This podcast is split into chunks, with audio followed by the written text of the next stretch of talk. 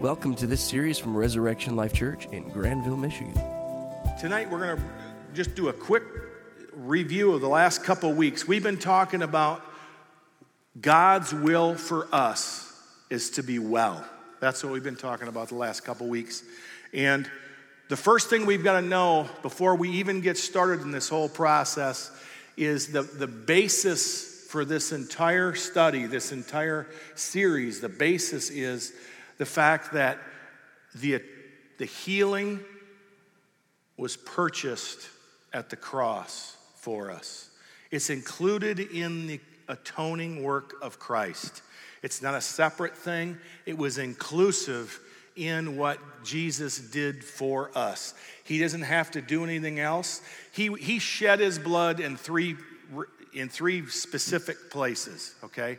He shed his blood in the garden, right? It says he sweat, as it were, drops of blood.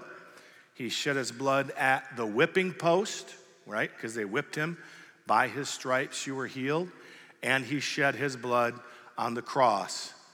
And it's interesting that if you look at the, the places that Jesus shed his blood and, and the fact that we are spirit, soul, and body, he has shed his blood for the redemption of spirit, soul, and body.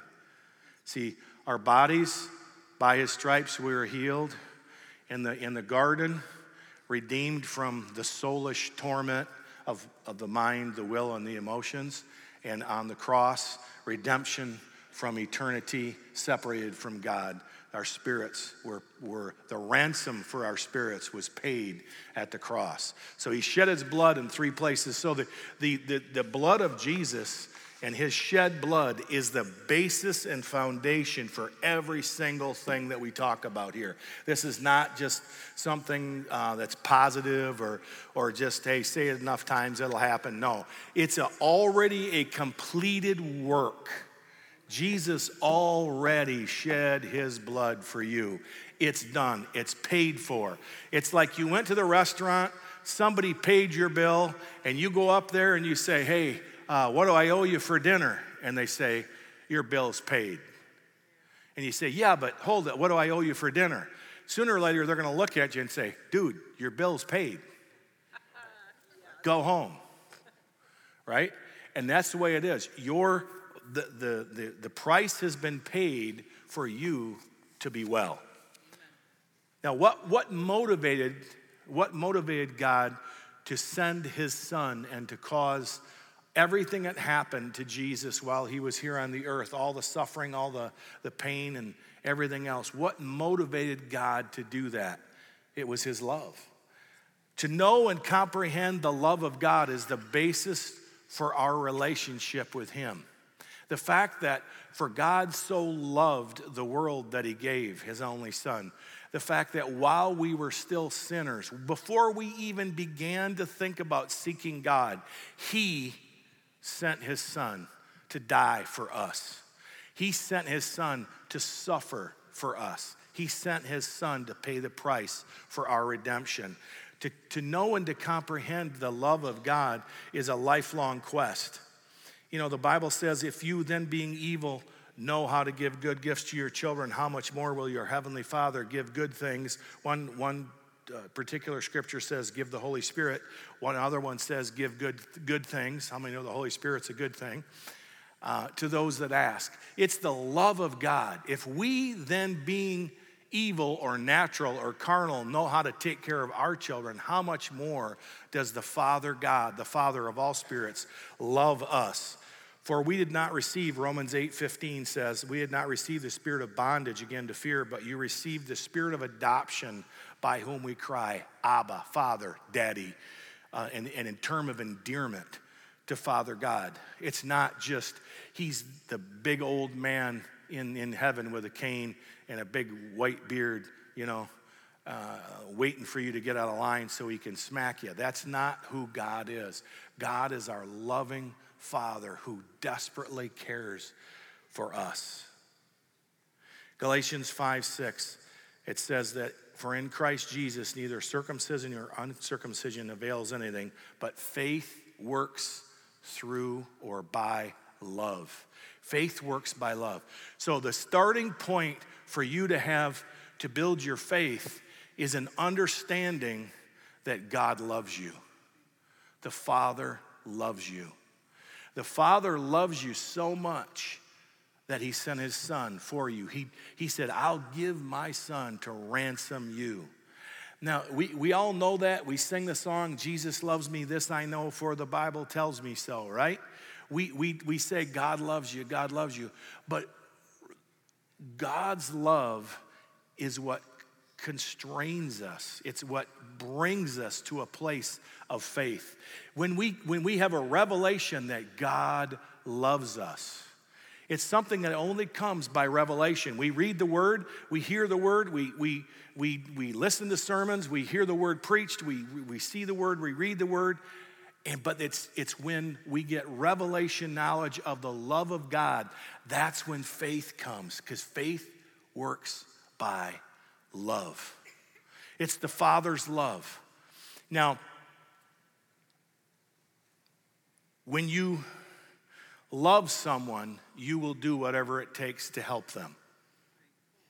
But if you just want to help them, but you don't really love them, you will not go beyond being inconvenienced, right?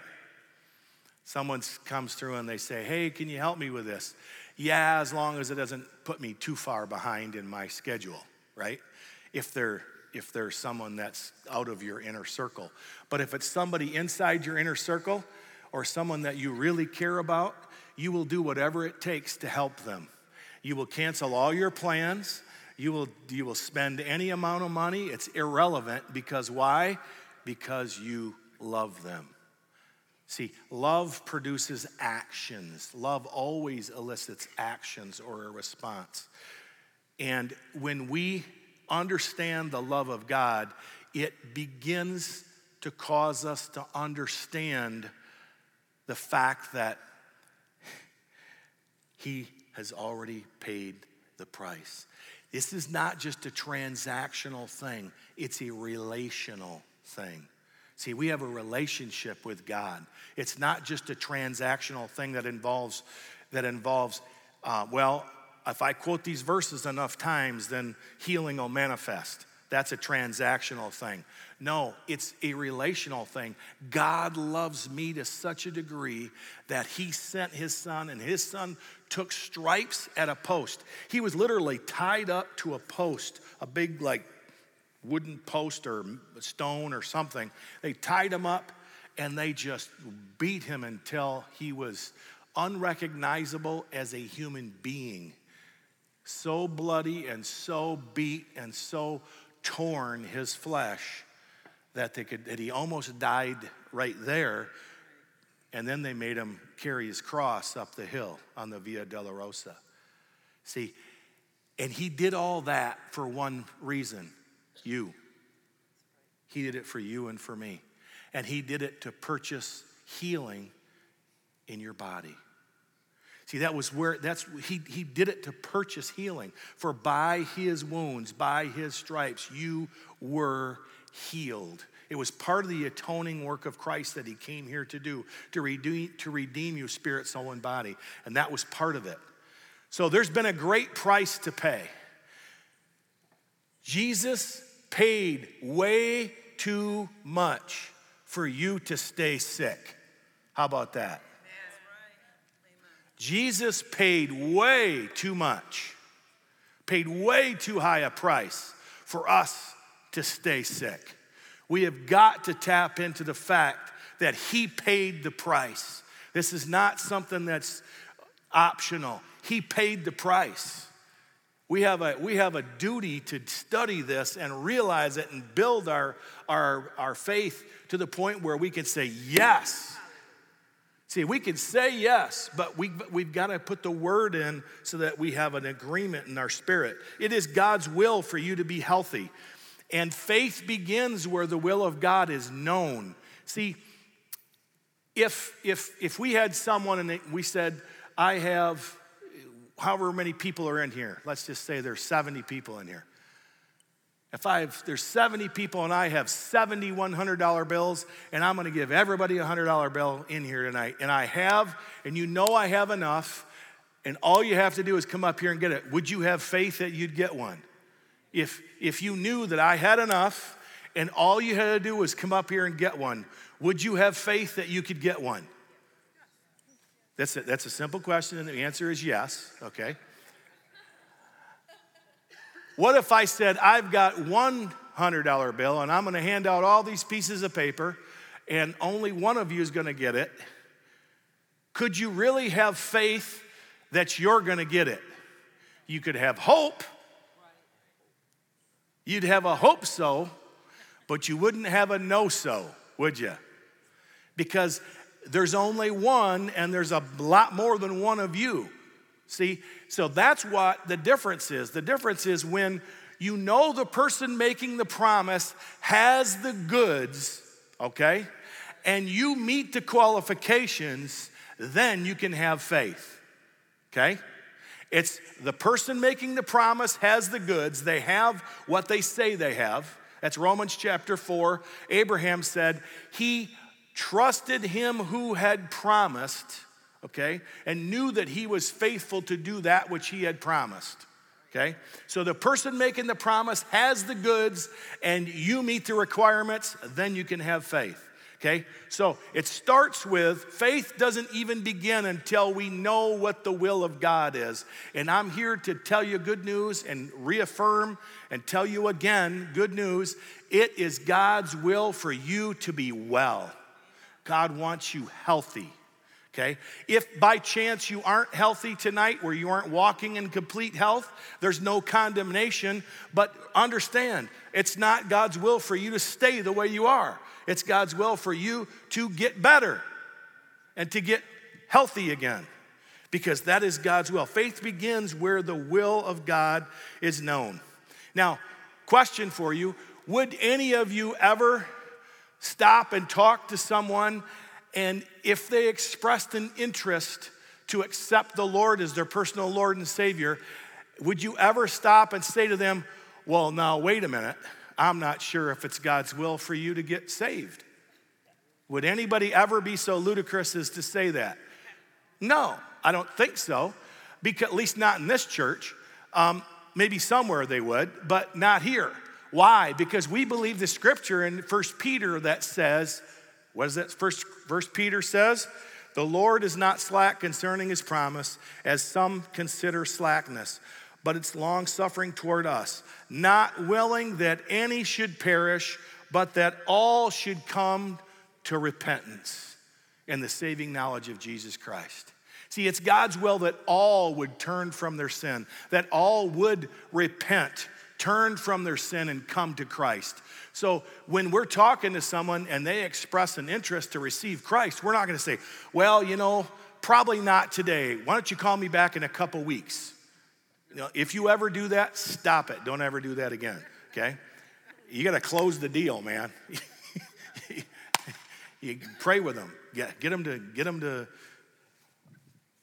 accept Christ because that's God's will. And the reason we have that simple thing, uh, an example like that, is because we know it's God's will that all men would be saved. We know it's His will that none would perish, right? Well, I would present to you today, it's also God's will that all men would be healed. You say, well, then why aren't they healed? I don't know. Why aren't everyone, why isn't everyone saved? It's God's will that everyone be saved, but yet there's many people that aren't saved. Bible says even that broad is the way that leads to destruction and narrow is the way that leads to life and few are they that find it. But yet it's God's will that all would find Christ, that all would come to the saving knowledge. So that same logic that would say, well if God's will is that people be well, why are there people that are sick? That same logic says, well, if it's God's will that all would be saved, why are so many lost because God's will on the earth is not automatic. God's will is God's will, but there are other factors in play on the earth. It's called sin, the will of man, people's free will, all those things come into play.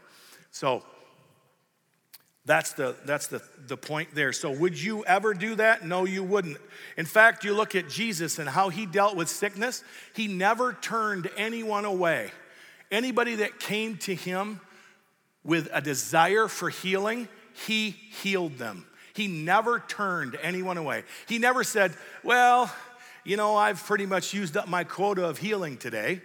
Why don't you come back and see if I have any left next week? He never did that, right? Now, what about the 10 lepers? If there was ever an instance where we should do like a spiritual triage, you know what a triage is, right? It's where they you go into the emergency room and they kind of check you out and see what's where you fit on this uh, severity scale. If you if you're like if you're like bleeding all over the place, you're like you're going to get in there real fast. But if you're in a lot of pain but you aren't in danger of dying, you're going to wait for 4 hours, right? because some guy who just got shot is going to get put in there in front of you, right? That's kind of the, the perils of the emergency room. When I went in on December 27, I felt great. I walked in and said, Hey, you know, uh, I had this pain in my chest, I had pain in my arm, and, you know, but I feel good now. So I think, you know, I don't know, I don't want to bother you guys. And before I turned around, they had a chair stuffed in behind my legs, and I had IVs poked in my arm because I had was having a heart attack and didn't know it. But anyway, so um, the triage did that. So if there was any, a point, any time a point where you would do a spiritual triage, it was when Jesus encountered the 10 lepers. Can you imagine this? He's got 10 lepers. These guys have like fingers missing, and they got like part of their ear gone. It just, because leprosy is that evil, bad, it, like it rots your skin away, okay? and things fall off, and it's just horrible. It's a miserable, terrible disease. And he had 10 lepers came to him looking for healing. And, you know, if anybody was ever going to wonder, I wonder if it's always God's will to heal. This would have been a great time for Jesus to demonstrate spiritual triage, wouldn't it? And I got a kind of an idea. If it would have happened, if it wasn't God's will, this is how it might have went he would have had them file by one by one, and he would have had the disciples lining them up and doing interviews and taking charts on them, right? Like, that's what they do in triage. And then um, he, they would come by Jesus and he would say, uh, No healing for you today. You've been a bad boy, right? You haven't been nice. No healing for you. And the second one, he'd say, Well, we'd really like to heal you, but God is still teaching you a lesson. So you need to suffer with this for a while longer, and then maybe in the future, why don't you come back when you have learned your lessons? And then the final four, he would say, Bingo, it's your lucky day, you're healed. But we all know that's not what happened, right? He sent them to the priest to bring an offering to the priest, and he says, as they went, toward the priest, it says they were healed as they went. The Greek word there is iaomai. I learned that from Rick Renner, if you know who Rick Renner is. I learned that from him, and it means a progressive curative healing process. So as they walked, I can just imagine, as they walked, they got better with every step they took. Every step, they got a little bit better. They got a little bit better with every step they took. Now, one came back and said, thanks.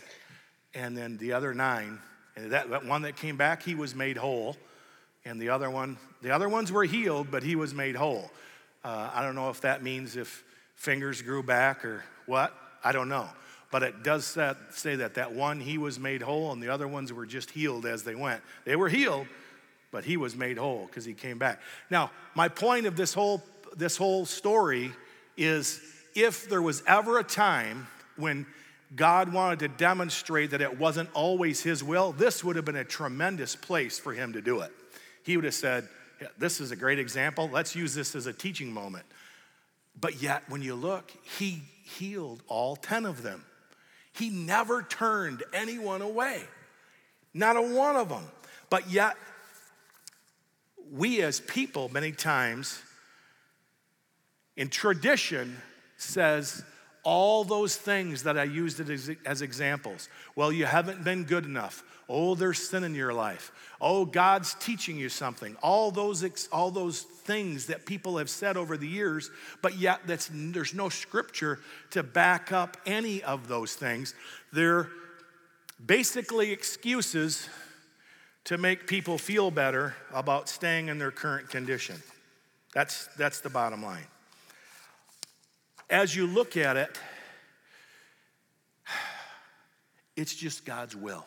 So, if it's God's will, let's renew our minds according to God's will, build our faith according to God's will, get aggressive about it, because nothing good ever happens without getting aggressive with the devil and getting aggressive about putting God's word in your heart. It says in, in uh, Matthew 11 12, it says, from the days of John the Baptist until now, the kingdom of heaven suffers violence, and the violent take it by force.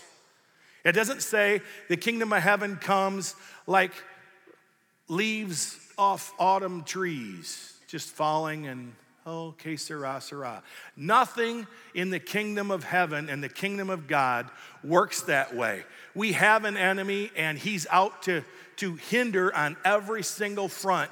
And if we're gonna get somewhere and if we're gonna get victory, if we're gonna get God's will on the earth, we have got to be aggressive with God's word. We've got to put God's word in our heart. Romans 10 17, faith comes by hearing, and hearing by the word of God. We've got to get aggressive about it. We've got to speak it. We got to read it. We got to keep it in front of us. We got to keep that word in front of us. We got to give it our attention, give it our, our voice, give it our ears, put it in front of our eyes.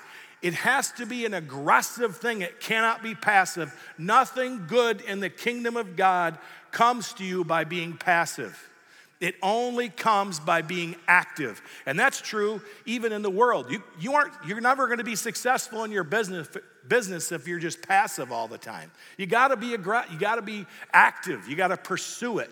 And the same thing is true with this. We've got to pursue God. We can't just take whatever comes and accept it and say, well, that must be God's will. It's God's will for you to be well. Period. Say, well, I'm not well. That's the current circumstance is not what I'm talking about. I'm talking about God's will. It's God's will for you to be well.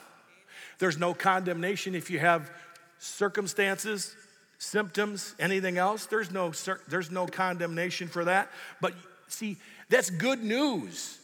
Beloved, I wish above all things that you'd prosper and be in health, even as your soul prospers.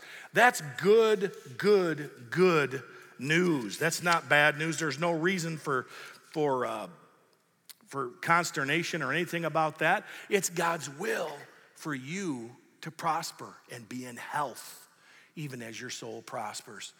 So, James 1 is where we get our picture of ourselves. It says, But be doers of the word and not hearers only, thereby deceiving yourselves. For if anyone is a hearer of the word and not a doer, he's like a man observing his natural face in the mirror. He observes himself, goes away, and immediately forgets what manner of man he is. He's saying when you look into the perfect law of liberty, when you look into scripture and it says the principles that God wants you well, and then you walk away from Scripture and you look at something else, it says, do you just forget what the God says about you, or does that define who you are? See, this, this it says that when a man looks in the mirror and forgets what he looks like, that's what it's like if we look in the scripture and we don't take that scriptural definition of ourselves as our identity. See, we are who God says we are. We can do what God says we can do. We have what God says we have. Okay, why? Because that is looking into the perfect law of liberty and not forgetting who we are, who we are in Christ. See, get, get a hold of some of those little red books we've got all, all over the church. It says, Who I am in Christ. If you don't have one of those little books, get one and start reading who you are in Christ. And they're free. Well, just, yeah, they're they're everywhere. Just get one and start reading it and start saying, This is who I am in Christ. This is who I I'm victorious. I'm well. I'm I have favor. Once you start reading who you are in Christ, you know what happens? You start walking a little bit straighter. Well, that's who I am in Christ. It's not who you are in yourself, it's who you are in Christ. See, it's not self confidence, it's Christ confidence.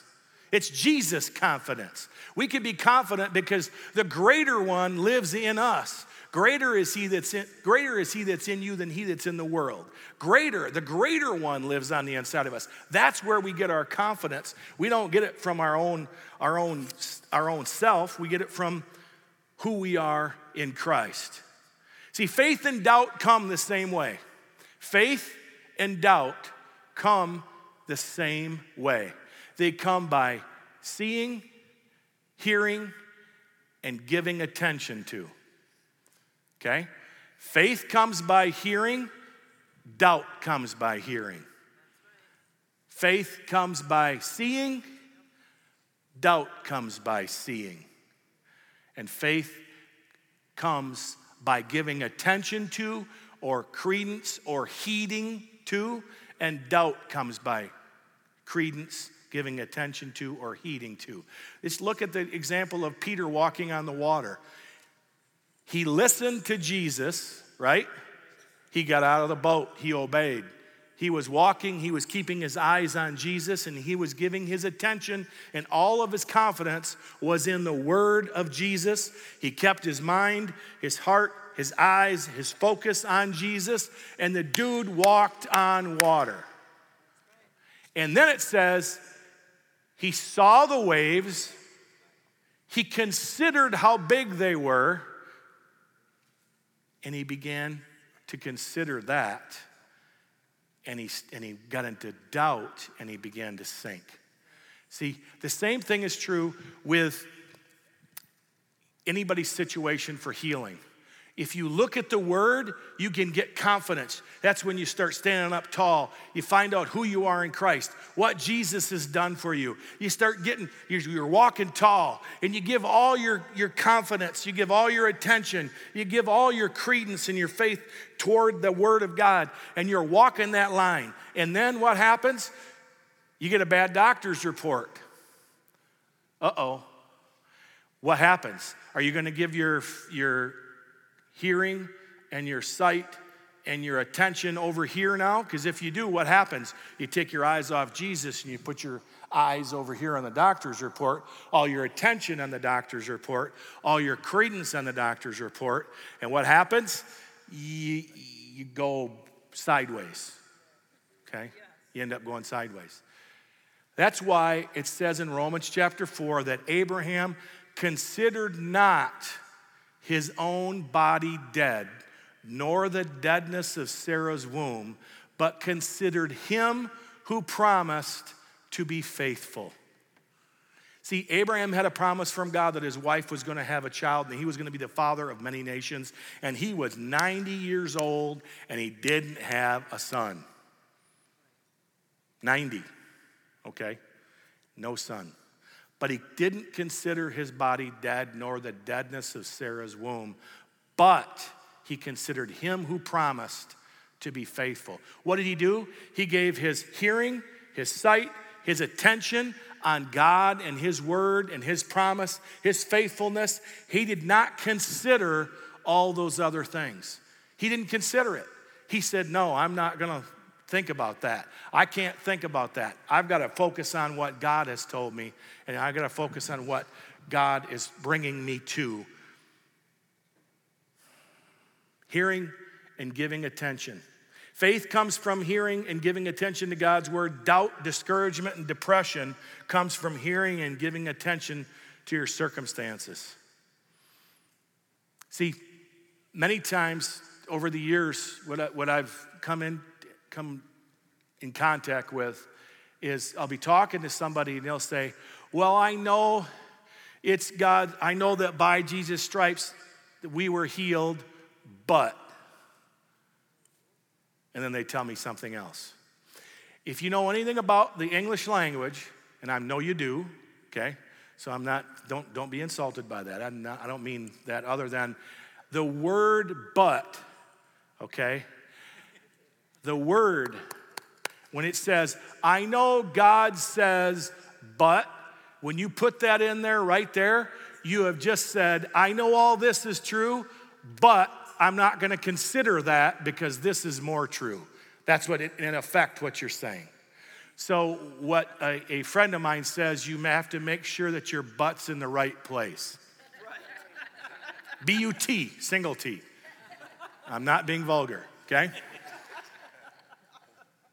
So instead of saying, I know God's word says this, but I got a bad doctor's report, why don't you say, Well, I got this doctor's report, but I know God's word says, by his stripes I'm healed because truth trumps facts. Those are just facts. The facts were Abraham was 90, his wife's womb was dried up and dead, and yet he said, I'm not gonna consider that. He said, I know I'm old, I know she's old, I know that in the natural we can't have kids, but I consider him who promised to be faithful, and I'm gonna have, I'm a father of many nations. He changed his name, started walking around telling everybody, hey, how you doing? I'm the father of many nations. And everybody look at him and go, yeah, right, you don't even have a kid. You don't even have a son. How could, you're not the father of many nations, you crazy old man, right? But he kept on saying, I'm the father of many nations. Why? Because he considered him who promised to be faithful over top of and replacing the circumstances that he was facing. He, he considered not those circumstances. I've had many times people say, well, if God want, if, but if it's God's will to be to well, how come my Aunt Thelma died? She was the most godly woman I've ever known in the world. How in the world could she die of cancer if by Jesus' stripes, if anybody deserved to be healed, it was Aunt Thelma. I've had that conversation with people. I said, I'm sure your Aunt Thelma was the salt of the earth. I'm sure she is in heaven. I'm sure she has got a place of honor. I'm sure she's awesome. I'm sure she was the best thing since sliced bread and then some. However, Aunt Thelma ain't Jesus. That's right. She might have been like Jesus, but that's not, she didn't die for you. Okay? And the fact that her experience doesn't match God's word does not invalidate God's word. See, whether I receive or you or anybody else, whether we see the fruition or the manifestation of the promises of God has zero bearing on their veracity or validity or truth.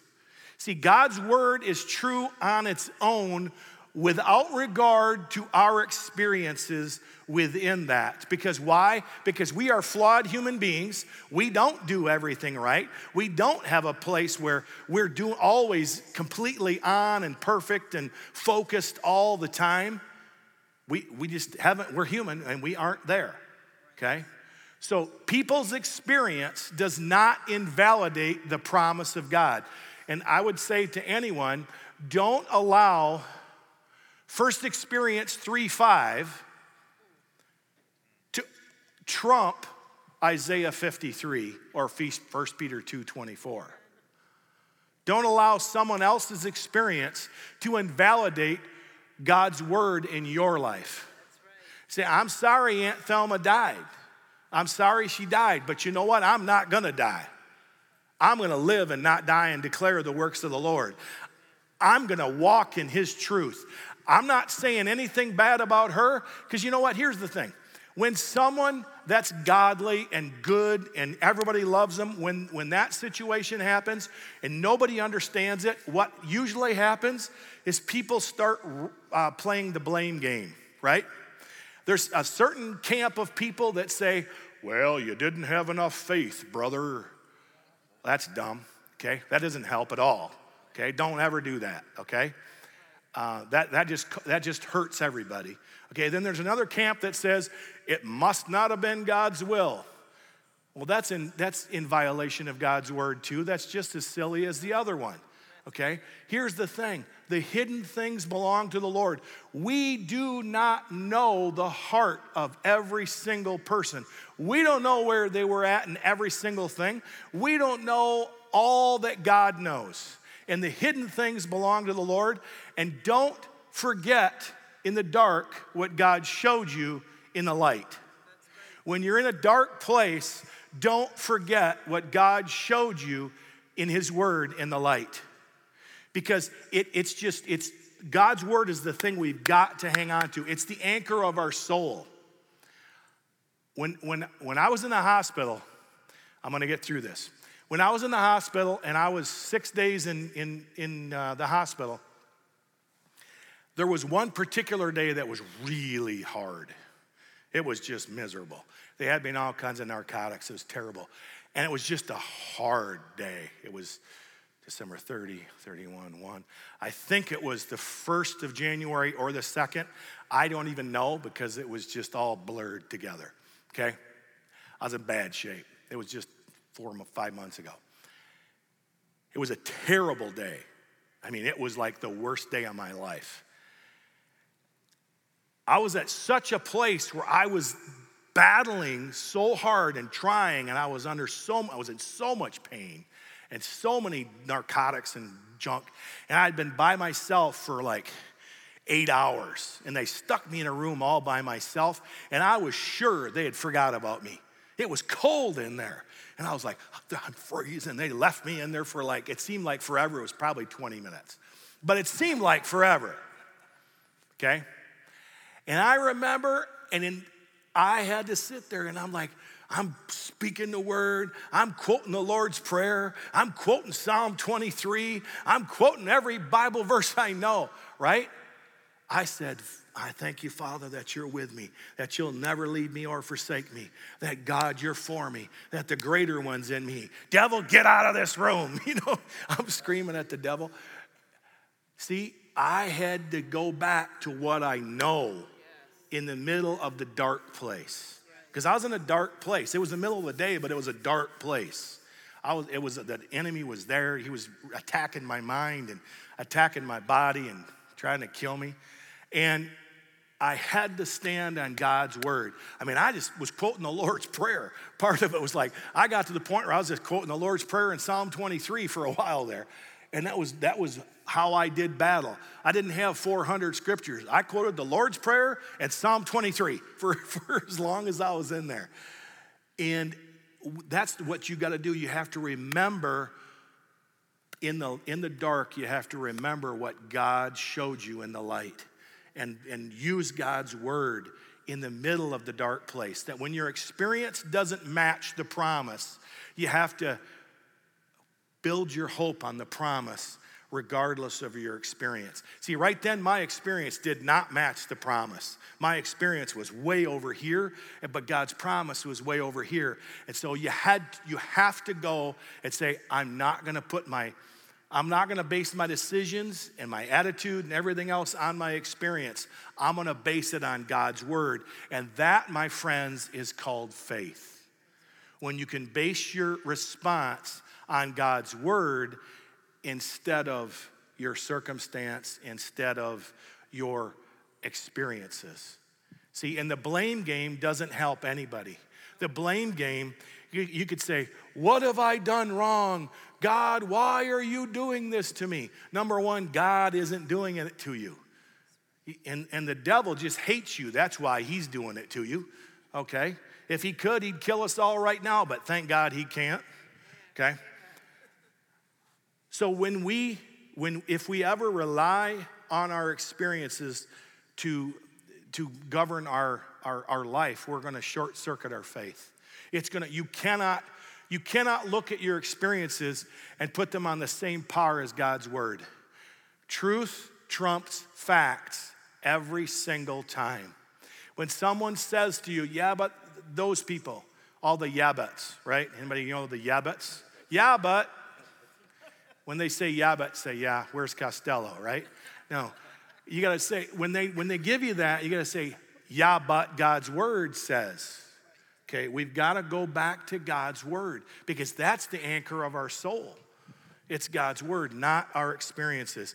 We see if we blame the person, that's damaging. If we blame God, that sets that that, that causes all kinds of problems. If we say, well, it was God's will, that that causes people to say, well, you can't trust God. I, have heard, I've heard people say, well, you never know what God's gonna do. I'm sorry, but that's a foolish thing to say. Yes, we do know what God's going to do. He has told us in His Word what He's going to do, how He's going to respond in certain situations. He's told us in His Word. Yes, you do know what God's going to do, okay? Yes, you can know. Now, we, we, that's where we have to live our lives. Proverbs 3 5 says, Trust in the Lord with all your heart. Lean not upon your own understanding or upon your own experiences. Trust in the Lord with all your heart. Lean not upon your own understanding. In all your ways, acknowledge Him, and He will direct your paths.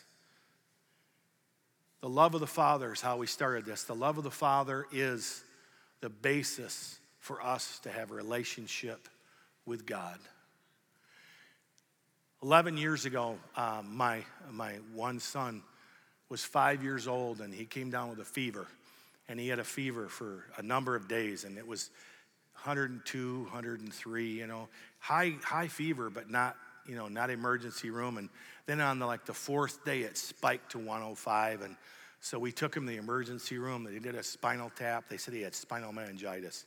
So he's, we're in 72 hours in lockdown quarantine. We're up in the PEDS uh, down at uh, DeVos Children's Hospital. We're down there, and and it was a bad, bad situation. We stood on God's word and we called everybody we knew and we said, He's going to live and not die. And it was a very, very difficult situation, another difficult situation.